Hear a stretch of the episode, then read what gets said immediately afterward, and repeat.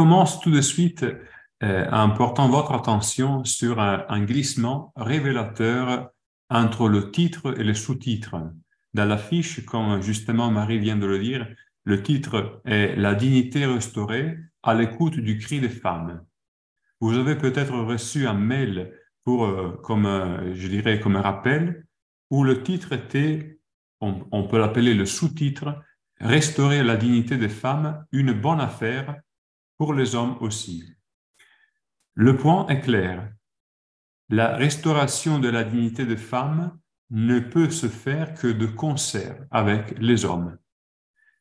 Et c'est d'ailleurs l'opération de l'évangéliste Luc, celle que euh, Michel Gourg a bien montrée dans la première conférence de ce beau cycle. Certes, nous voyons très clairement la position défavorisée des femmes à l'égard des hommes tout au long des siècles et encore aujourd'hui.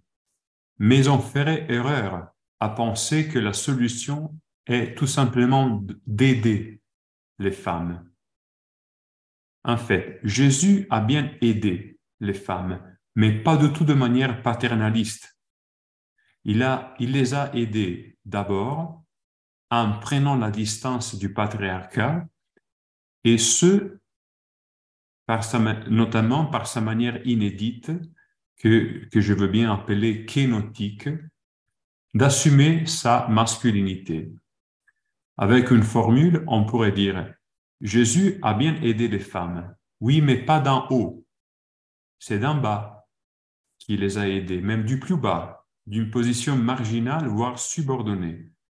Je pointe l'attention sur cela parce que, encore aujourd'hui, je crois que le nœud de la problématique dans le rapport entre hommes et femmes est une manière, pas encore évangélique, pas encore évangélisée, de concevoir et d'assumer la masculinité de la part des hommes, et notamment des prêtres, faudrait le dire. Voilà pourquoi notre proposition se déploie, comme je vous l'indique sur ce schéma que je partage. Voilà, Trois points pour dire qu'on commence euh, par un diagnostic. On va voir la problématique dans son point critique. Premier point, comment les hommes ont réagi aux instances émancipatrices du féminisme. Et ensuite, le nœud critique de la question, dans l'Église aussi, qu'est-ce que c'est la masculinité? Mais à partir de là, nous aurons mieux fait mûrir nos questions pour arriver au cœur de la, conférence, qui est l'évangile de la masculinité de Jésus-Christ. En fait, même si c'est le cœur, je peux bien m'appuyer sur ce qui a dit Michel et ce qui a dit la semaine dernière Marie. J'ai bien écouté les, conférences. On est vraiment euh, en accord, surtout l'axe paulinienne et plus précisément encore la manière dont Marie nous a parlé de, la fierté, la, dignité euh, qui est quelque chose qui, relève de, la fierté pour, pour une dignité que le Seigneur nous accorde, et cela c'est le cœur de, notre dignité baptismale. Je dirais quelque chose, mais sans euh, trop m'arrêter là-dessus. Par contre, on va, dans une troisième partie, voir quelques explorations des processus de transformation qui peuvent avoir lieu dans ces rapports entre hommes et femmes.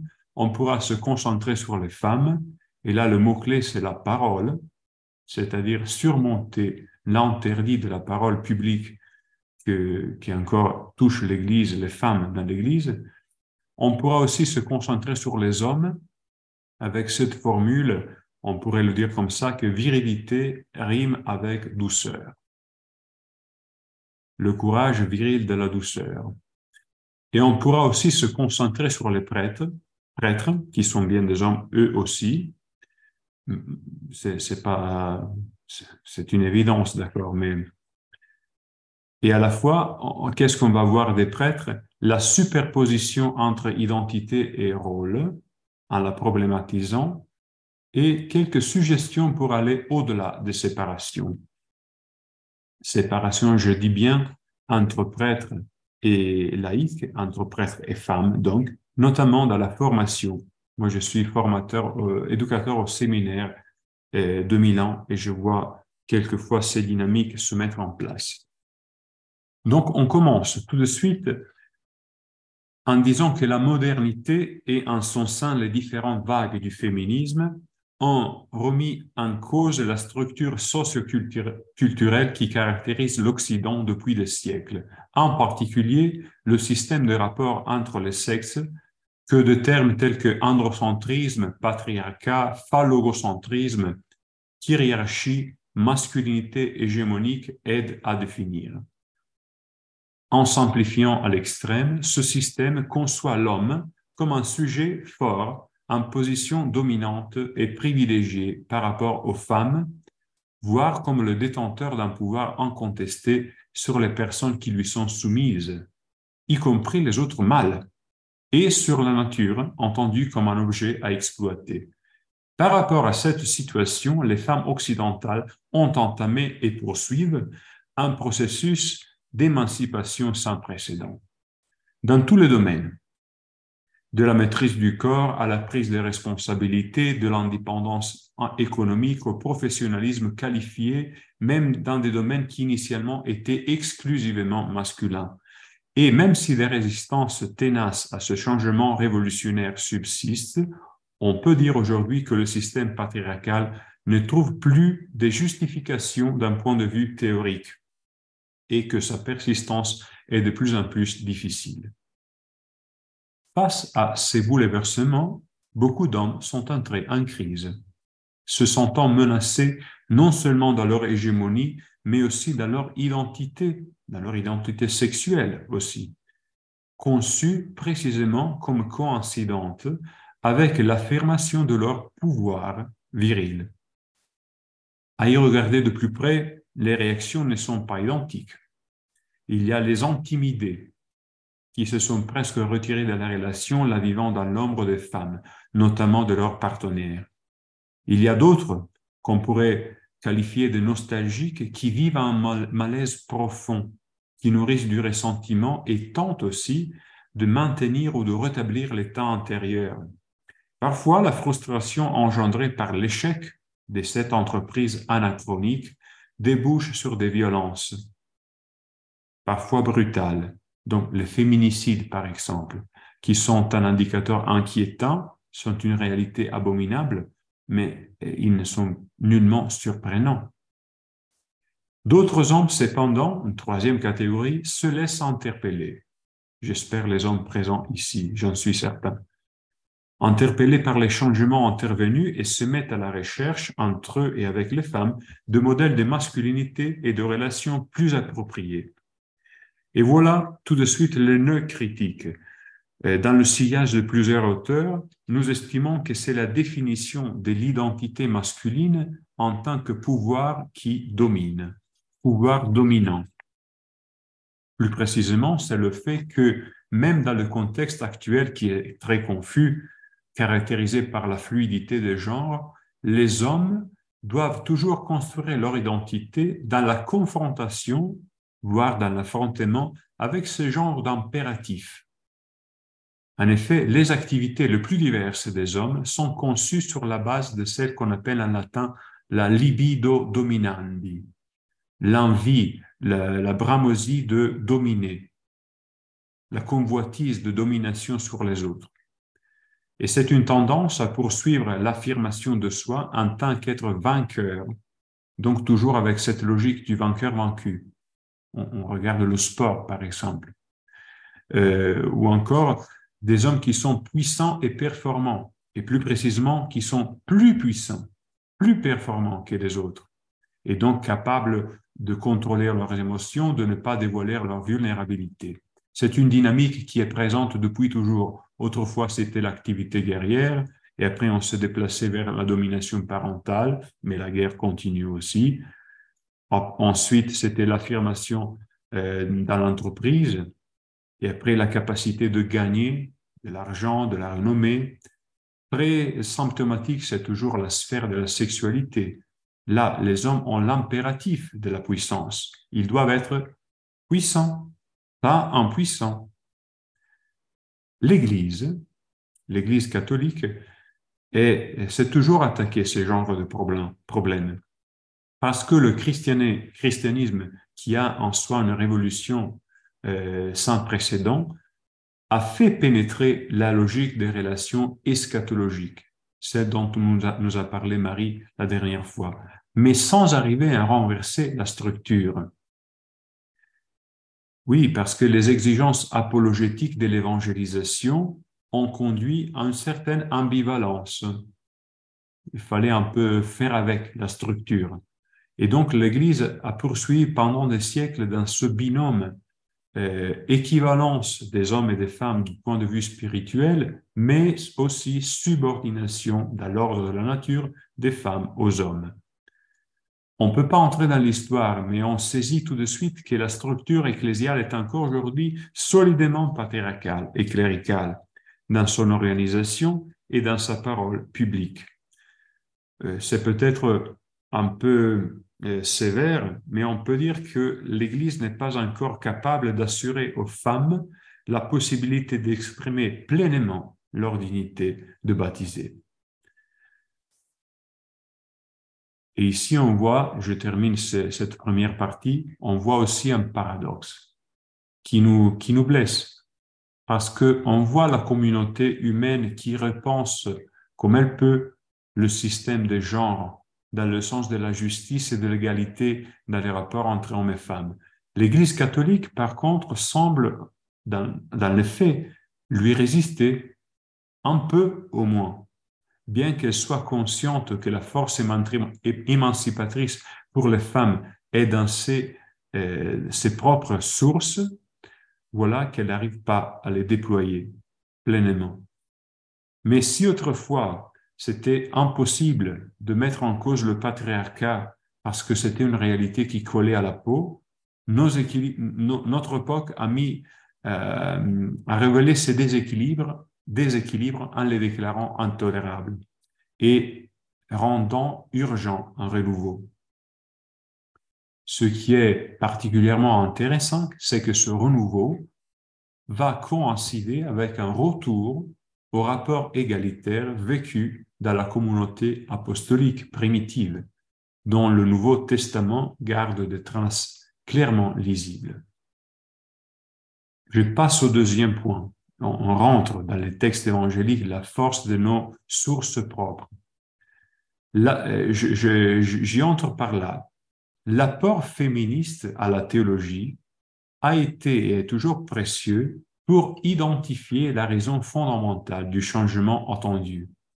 Ce n'est pas la logique des quotas féminins.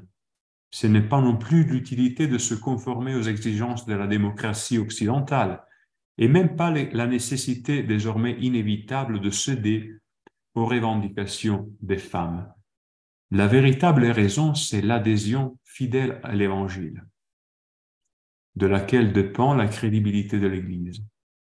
C'est seulement cette adhésion qui donne le courage et l'impulsion nécessaires pour déconstruire un système qui a des maladies, pour le libérer justement de ses injustices et le reconfigurer mais c'est une opération déstabilisante, très déstabilisante, exigeante jusqu'à la peur.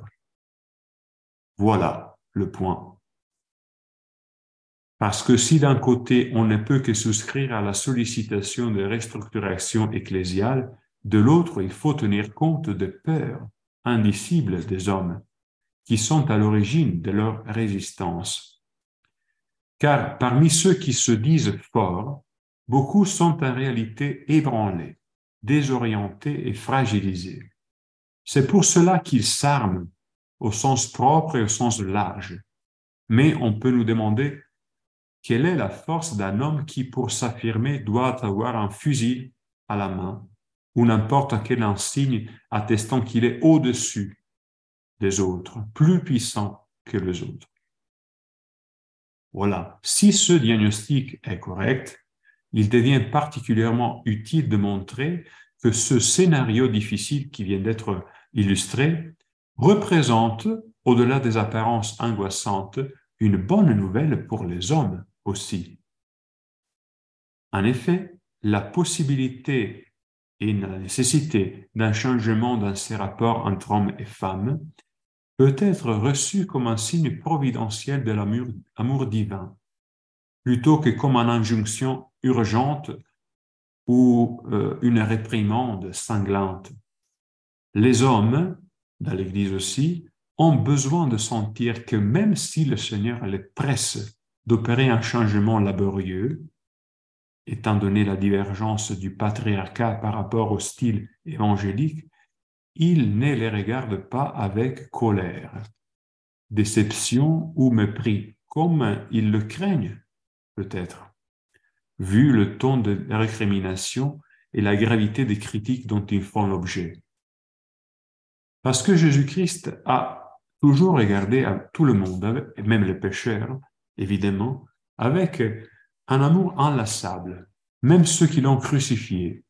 Et c'est cette disposition irrévocable, la seule réalité qui puisse donner aux hommes de tout le temps la force d'abandonner leur richesse présumée, précisément parce qu'elle offre en échange la seule richesse définitive et inattaquable. Pour dire ce concept euh, simple mais à la fois dense avec une image, on peut euh, saisir l'analogie significative qu'il y a entre la situation des hommes, peut-être notamment du clergé, et celle de l'homme riche, rapporté par les évangiles de Marc et de Matthieu. C'est un passage qui suggère une, voie et nous essayons de la suivre un peu. Par ce biais, on pourrait d'abord s'aimer le doute sur la manière répandue d'apprendre et de vivre la masculinité en posant cette question. Ne s'agit-il pas, au fond, d'une richesse qui rend triste? Les grands biens de cet homme qu'il n'a pas su euh, laisser et qui l'ont rendu triste. Là, je cite un Italien qui s'appelle Stefano Ciccone, c'est un père de famille, un biologiste, mais qui s'est lancé sur ces questions, et je trouve qu'il a un questionnement saisissant. Combien la présomption d'une supériorité a-t-elle encore de la crédibilité à nos yeux et combien avons-nous, les hommes, payé l'adéquation à un rôle de pouvoir par une misère qui a marqué toute notre vie? Combien notre sexualité écrasée dans un imaginaire de domination est-elle bousculée entre l'anxiété de la performance, la possession et la peur de l'impuissance, nous empêchant d'écouter notre corps. Combien l'affirmation d'un rôle masculin a-t-elle contraint nos vies dans un rapport avec la fonction productive comme unique lieu d'identité? Dans une socialité introme dépourvue d'intimité et forcée entre compétition et grégarisme. Et encore, combien la paternité réduite à une fonction de réglementation, de protection et de contrôle a-t-elle rétréci l'expérience de la relation avec nos enfants et la possible tendresse de cette expérience? C'est fort. Ça nous dit que la richesse que nous avions n'est pas très intéressante, en fait.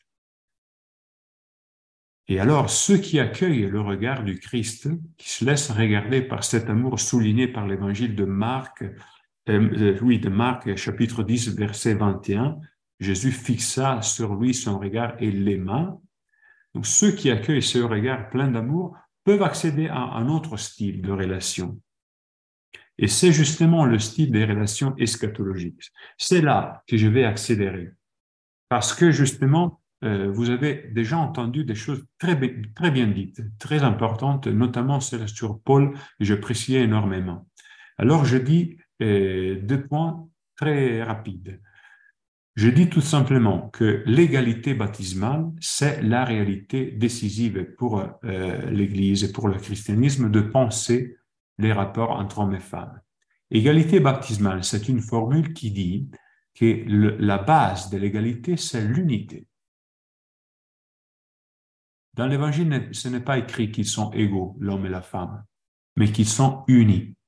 Paul, je dis dans le Nouveau Testament, Paul, notamment par la formule de Galates 3, 28, dit qu'on est un dans le Christ. Et c'est le lieu de notre dignité. Donc ce lien irrévocable qui désormais précède les différences, les portes les répositions, est le lieu dans lequel l'égalité se reçoit et donc, si on est égaux et reconnu parce qu'on fait partie d'un corps, on peut aussi mettre à disposition notre identité, notre unicité, la singularité incomparable, dans une logique qui n'est plus celle de la hiérarchie, mais celle de l'édification. Et donc on peut parler des différences charismatiques. C'est pas une hiérarchie, je suis plus que toi, mais je suis moi et je peux donner ma différence pour l'édification de l'Église. C'est très simple en fait, mais trop souvent négligé cet axe fondamental biblique pour penser l'égalité et la différence. Je passe déjà à l'Évangile pour dire tout simplement quatre petits points qui, à mon avis, euh, sont très utiles pour se dégager de certains, euh, comment ça se dit en français, là, stéréotypes, stéréotypes de rôle. Jésus dit deux choses sur les femmes, deux choses sur les hommes, dit et fait. Ces choses-là qui sont très importantes. D'abord, sur les femmes, il, Jésus parle aux femmes en se plaçant en dehors de la structure de la famille patriarcale, c'est-à-dire il sort de la situation de pouvoir. Il renonce à la force qui avait les hommes, les pères les frères. Et c'est par, cette, depuis cette position de faiblesse qu'il entre en relation avec des femmes très différentes, à des niveaux très variés, parfois imbriqués. Mais en tout cas, c'est pas le grand qui aide d'en haut. Il offre son aide. Il œuvre dans le sens de la libération et de l'émancipation. Ça, c'est clair. Mais il entretient aussi des relations plus symétriques, caractérisées par un dialogue théologique sur un pied d'égalité, de haut niveau même, euh, qu'on regarde la Samaritaine. Il y a aussi le registre de la confidence amicale. Et on peut dire sans trop de, je dirais, avec une certaine facilité, que le Fils de Dieu a su apprendre. Il s'est mis à l'école des gens qu'il a rencontrés, des femmes aussi. Des femmes ont été des maîtres pour lui. Deuxième point, je souligne ce que Jésus ne dit pas sur les femmes. Jésus ne considère pas les femmes comme une catégorie abstraite et intemporelle. Il n'impose pas une image prédéfinie de la femme, ni ne leur demande de, correspondre à un certain modèle de féminité, par exemple en insistant sur la maternité. Il ne parle pas de spécificité féminine, pas de vocation, pas de nature propre. Jésus, nulle part, ne définit la femme ni son rôle dans l'Église et dans le monde. Bien que, et on le répète, son style relationnel avec les femmes fournit de contenus décisifs et normatifs quant à la manière d'assumer la différence sexuelle. Troisième point, sur les hommes, Jésus ne les considère pas comme des adversaires à éliminer. Nous, on se laisse prendre par ça, mais c'est vraiment abominable qu'on puisse euh, nommer les gens avec qui on travaille de competitors. En français aussi, ça marche. En italien, on garde l'anglais. De competitors. Mais c'est normal que la relation avec les autres soit la, compétition, ça, ça, nous paraît normal. Mais pourquoi pas la collaboration comme point de départ? Voilà, Jésus, c'est quelqu'un qui ne s'est jamais mis contre. Il a subi les contrariétés, mais il ne s'est pas posé euh, un ennemi devant les personnes. Donc, ce, qui cela veut dire qu'il a montré sa force virile en, aimant les gens jusqu'au bout, en se sacrifiant pour ne pas assumer cette logique de violence, de compétition qui écrase les autres. On, la connaît très bien, on est tous, euh, j'imagine, des chrétiens, des, des, catholiques. C'est la logique kénotique du service. C'est central, tout simplement.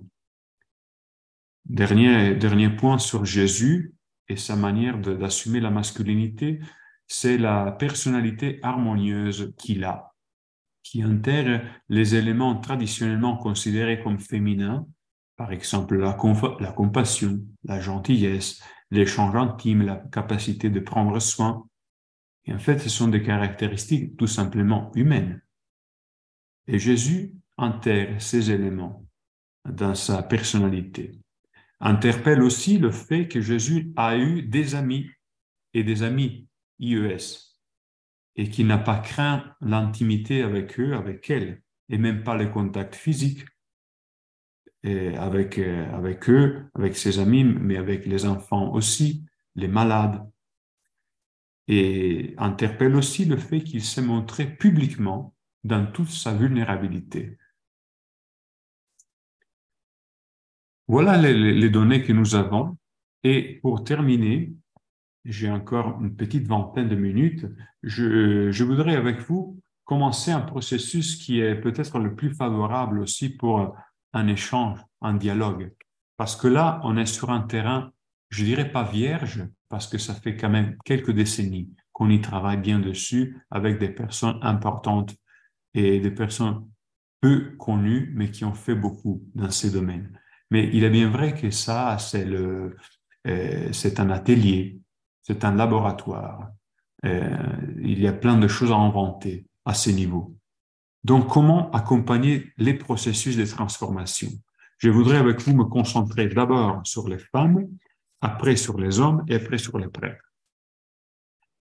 En se concentrant sur les femmes, on peut dire que le regard que Jésus porte sur elles indique la nécessité pour l'Église de ne pas, de, ne jamais plus considérer les femmes baptisées catholiques comme des sujets ecclésiaux hum, réduits. Ils sont des sujets à partie entière. Il est impossible de se passer de leurs paroles et de leur charisme singulier. Dès lors, le choix de les encadrer ou de reléguer à la marge ainsi que la, résistance à leur accorder de l'espace, l'espace dont ils ont le droit et dans lequel elles peuvent rayonner, sont tout simplement des positions anti-évangéliques. Par ailleurs, le fait que Jésus n'ait pas défini l'identité et le rôle des femmes jette un doute sur leur consonance présumée avec certains rôles et surtout sur l'opportunité de l'éloignement des femmes d'autres charge, en particulier celle qui concerne la parole publique et la prise de responsabilité du pouvoir de gouvernement. Cela confirme le bien fondé, voire l'urgence de poursuivre la, voie de la synodalité, parce qu'il est bien clair que les chrétiennes catholiques appartiennent toutes au laïcat, alors que l'autorité du gouvernement et, je le répète, de la parole publiques en Église sont exclusivement masculines, car cléricales. Et là, il y a un point délicat, mais je, sens que je peux le dire, je, je pourrais peut-être le préciser dans les questions s'il y en a. Ce n'est pas question d'approfondir la question qui se pose inévitable, c'est-à-dire la réserve de l'ordination sacerdotale au seul homme parce que c'est une question seconde, même si elle n'est pas secondaire. Elle est seconde par rapport à la principale, qui est le besoin évangélisateur.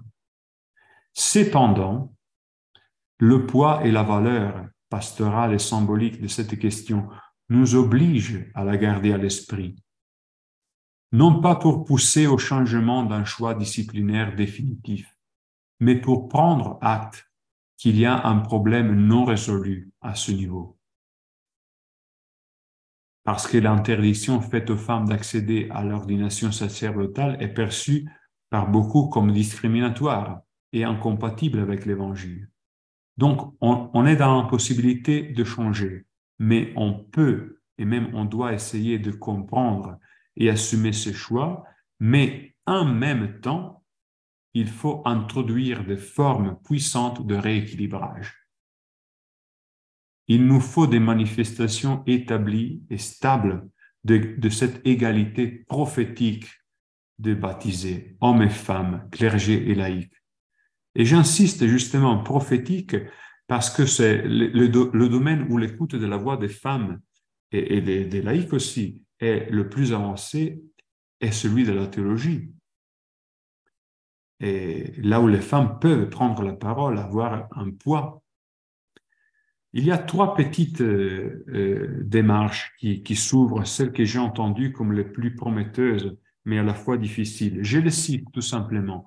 Et en fait, elles répondent tous les trois à la question de pouvoir donner une parole véritable aux femmes aux femmes avec les hommes dans l'Église. La première, ça vient d'une proposition de 2014 de Pierangelo Sequeri, un théologien italien qui travaille aussi au Vatican, qui rêve, même si c'est d'une manière euh, pas encore déterminée, d'une institution stable qui puisse manifester la polyphonie entre la voix masculine et la voix féminine. Je cite son propos. Et si la recherche que l'Église aujourd'hui nous indique comme une responsabilité ne pouvant plus attendre faisait pour premier pas justement le dépassement de cet interdit de la parole Pour commencer, en somme, serait-il impensable d'imaginer une médiation permanente d'une institution spécifique, théologique et ecclésiale d'hommes et de femmes qui, en élaborant une sensibilité réellement partagée sur le sujet, la rendrait exemplairement disponible comme anticipation et ferment de la coopération souhaitée, mais tacite jusqu'au présent, entre le principe marial et le principe pétrinien de l'Église. Fin de citation. Deuxième voie, là, c'est pas dans le côté de la synodalité, de la valorisation des laïcs, mais c'est une voie qui touche euh, le sacrement de l'ordre, c'est la voie du diaconat féminin. Elle est explorée désormais depuis des décennies et effectivement, elle pourrait rendre service, étant entendu que le but n'est pas de valoriser les femmes par le diaconat, mais c'est toujours de servir l'évangélisation.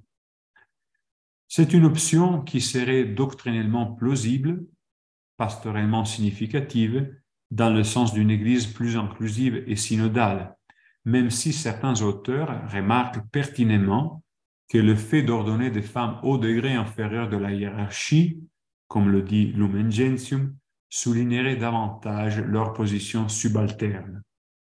D'autre part, leur ordination montrerait non seulement que les femmes étaient et sont encore présents, présentes dans les structures constitutives de l'Église, mais leur donnerait aussi la possibilité d'une prise de parole, voilà notre point, régulière, assidue, reconnue dans ce domaine crucial qui est la prédication, et notamment l'homélie du dimanche, parce que la plupart des chrétiens, en fait, accèdent à la parole de Dieu par l'homélie.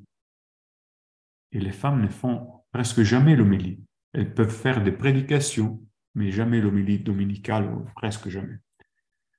Il y a aussi cette troisième voie que je vous disais, peut-être un peu aussi c'est tout à penser. Mais comme je disais, le fait de réserver l'homélie au ministre ordonné n'est pas nécessaire d'un point de vue théologique et liturgique. On a des exemples de prédication féminine et laïque à divers moments de, l'histoire de l'Église. On pourrait penser que comme il y a des ministres extraordinaires de l'Eucharistie qui distribuent le pain consacré, on pourrait instituer des ministres extraordinaires de la parole qui distribuent la parole qui a été proclamée par, euh, par la Bible, en fait, par la parole de Dieu dans la liturgie de la parole.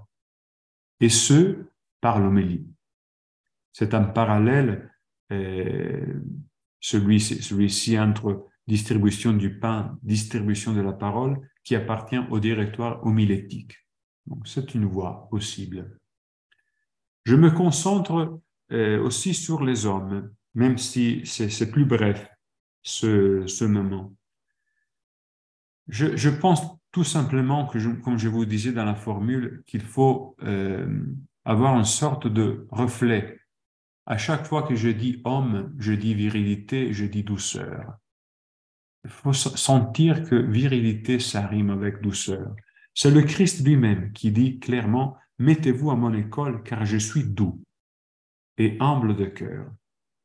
Et donc le style christique, c'est la réalité qui inculque aux hommes, dans les hommes, le courage de tendre l'autre joue, de s'humilier sans craindre de perdre leur dignité de ne pas jouer de coude pour surgir sur les autres, de ne pas craindre non plus la dissimulation de la sémence qui meurt pour porter du fruit. En amont, c'est seulement le Christ qui donne la capacité de se sacrifier. Et cela est important parce que on, voit bien que ce n'est pas que les femmes qui doivent se sacrifier, comme une certaine littérature a souligné peut-être de manière disproportionnée, déséquilibrée. Voilà, si Jésus le Christ est le modèle de, cette douceur radicale, capable de compassion, d'amour bienveillant, de tendresse, peut-être euh, pour nous les hommes, ça serait intéressant aussi d'avoir des compagnons de classe, de cours. Jésus est bien le maître, mais des compagnons de cours intéressants, moi je le trouve en Saint Joseph et en Jacob. Et il y a des écrits désormais. On commence à explorer cette voie. En Italie aussi, il y a les, féministes italiennes qui ont écrit un beau bouquin sur l'exploration de la masculinité par des égards sur la figure de Joseph de Nazareth comme exemple de, de masculinité, de paternité douce. Et tenant compte aussi du fait que Jésus lui-même a probablement, très vraisemblablement, appris la relation harmonieuse avec les hommes et les femmes, d'abord de Joseph et de Marie, bien sûr, mais de Joseph aussi. Et une seconde piste, et là je cite tout simplement, c'est un autre auteur qui, me plaît bien, Herbert Anderson, Jacob's Shadow, Reimagining Masculinity, et l'imbrication du pouvoir et de vulnérabilité dans l'anatomie masculine. Jacob, vous savez, il est un homme, un patriarche fort, mais il a eu une très, grande, très grave blessure. Anderson est très intéressant parce qu'il est quelqu'un qui a un cancer de la prostate.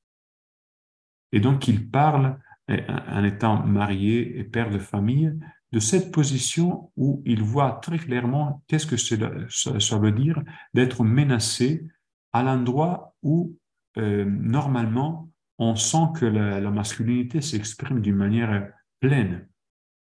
Mais il arrive à vivre sa masculinité même dans cette situation de vulnérabilité, même de, blessure euh, manifeste. C'est très intéressant. Je vais terminer en me concentrant sur les prêtres.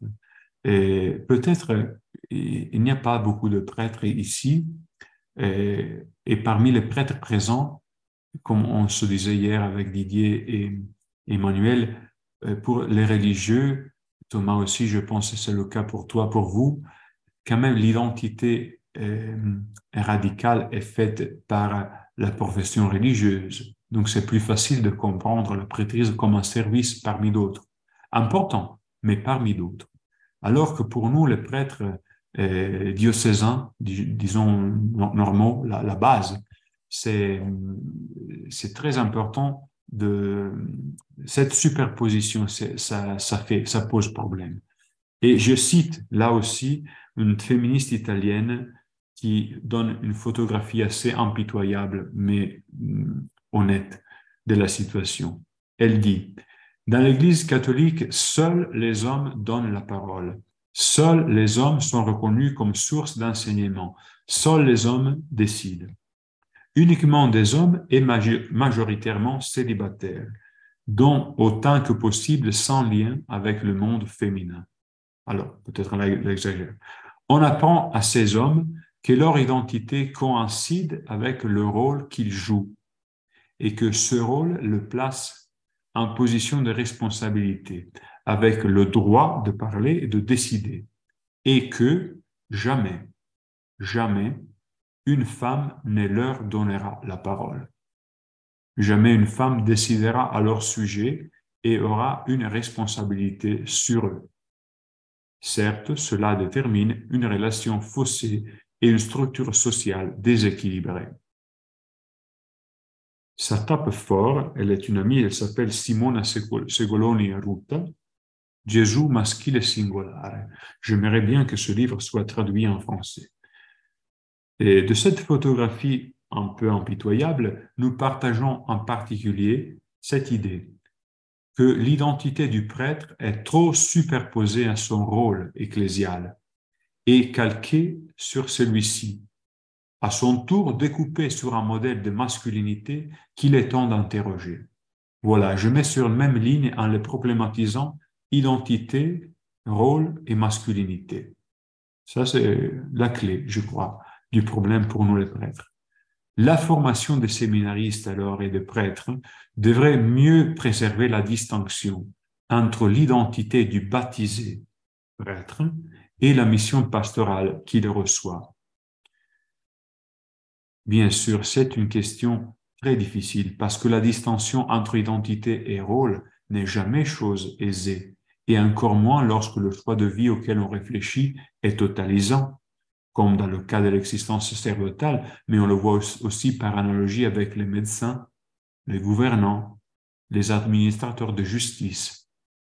Cependant, il faut s'aventurer, il me semble, sur ce terrain difficile, car l'identification de la personne aux fonctions qu'elle exerce représente un risque pour tous, et d'abord pour la personne elle-même, aux yeux de laquelle pourrait s'estomper la véritable raison de sa dignité, qui est le regard d'amour gratuit que Dieu dirige sur son existence.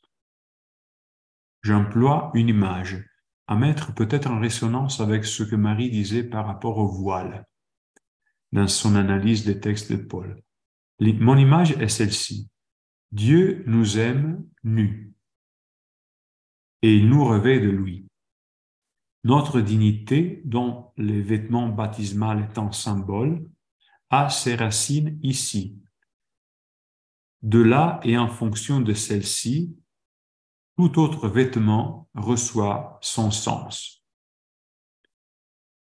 Et j'insiste sur l'image des vêtements parce qu'on voit bien combien les prêtres, notamment des jeunes prêtres, sont très attachés aujourd'hui à leurs vêtements.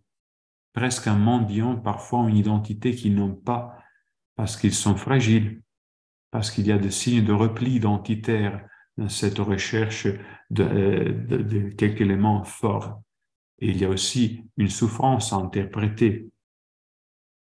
Mais c'est justement cette superposition qui est problématique parce qu'en en fait, un prêtre arrive euh, à s'identifier avec sa leadership paroissiale, par exemple. Il arrive à concevoir son identité comme coïncidente avec le fait d'être placé à la tête de sa communauté. Moi, je suis le chef de cette communauté. Moi, je suis un baptisé et je fais le curé. Je pourrais peut-être introduire ces nuances qui sont importantes. Cette imbrication entre identité et rôle peut conduire à la fois à adopter une posture autoréférentielle, parce que dans les choses qu'il fait, en fait, il en va de sa vie, et aussi à être écrasé par le poids de la performance. Et cela inhibe sa capacité à reconnaître et admettre sa propre vulnérabilité et sa faiblesse, ainsi que son besoin structurel des autres, avec lesquels, si on voit bien, il est appelé à partager d'abord la fraternité, même, avant que sa, paternité spirituelle ou d'autres ordres. Voilà, une fois l'existence de ce problème reconnue, on peut commencer à le résoudre en retrouvant les fondements radicaux de l'identité du prêtre, celle qui est antérieure à son rôle, bien qu'indissociable de, de celui-ci, dans son nom, son nom de euh, homme qui vient à la vie, euh, homme qui vient baptiser, homme qui reçoit la vocation à être avec Jésus. Et donc voilà, je vous renvoie à la question de l'identité filiale, de la filiation, qu'à plusieurs reprises on a, on a déjà entendu. Là, je termine par, par ce deuxième point que j'ai annoncé, c'est-à-dire une, une espèce de suggestion opérationnelle euh, à partir de l'importance de, de ne pas séparer la formation des de séminaristes et des prêtres de celle du reste du peuple de Dieu. En fait, c'est déjà dit. C'est ça le point, à mon avis. Il faut éviter toutes les séparations de castes parce qu'elle favorise la perpétuation des logiques trompeuses, telles que la logique hégémonique et la logique cléricale, liées l'une à l'autre et toutes deux en conflit avec la logique synodale.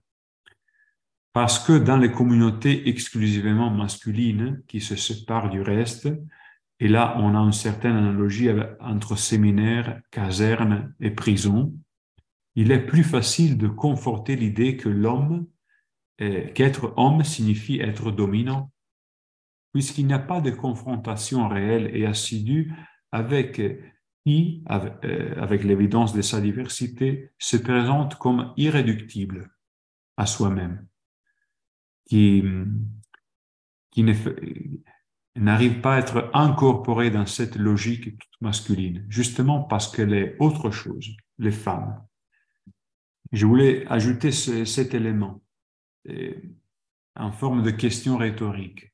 Si le clergé se forme en se séparant des laïcs, n'est-il pas naturel qu'un prêtre, notamment un jeune prêtre, se considère automatiquement comme le pivot naturel autour duquel va tourner la communauté chrétienne qui l'accueille C'est normal.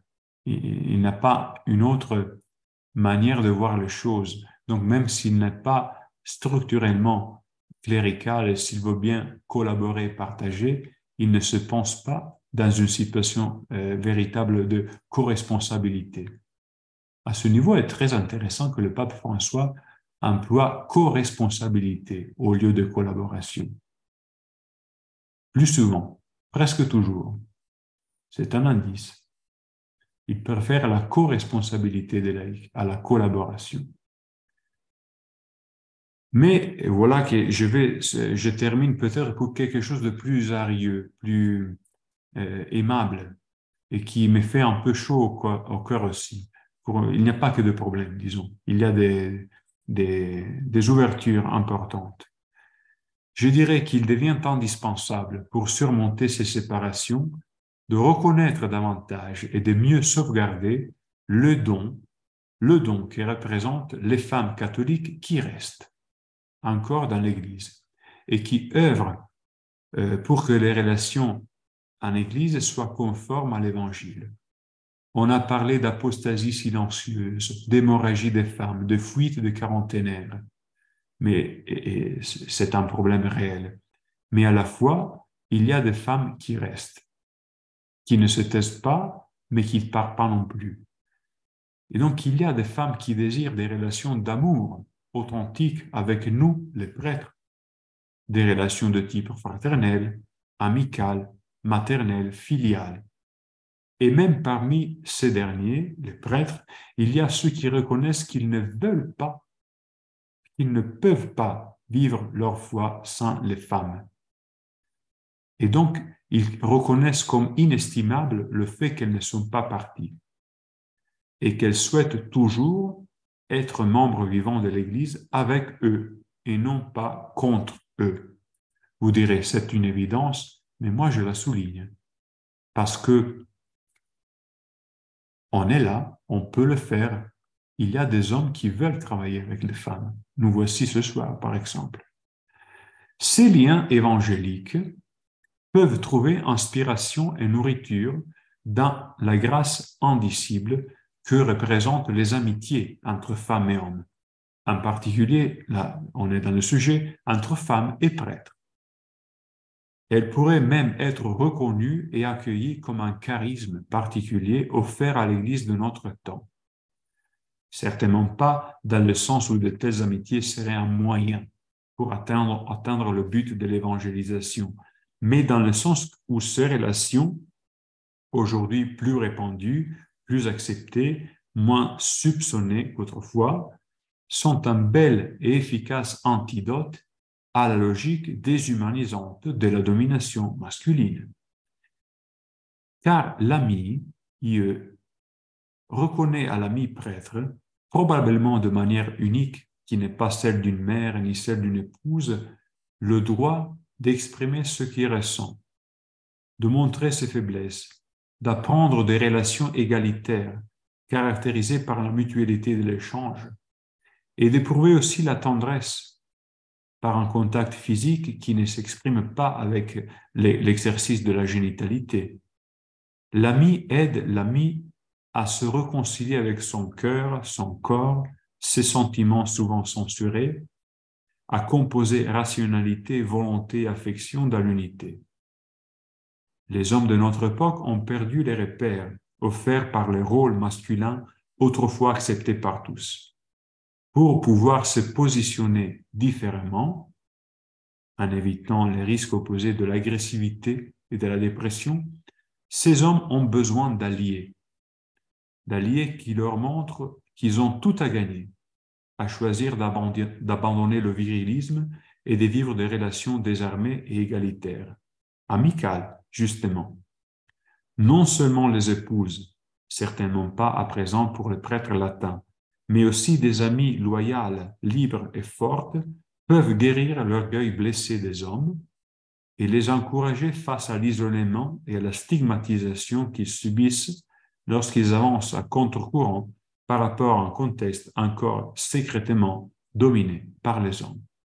Je vous remercie.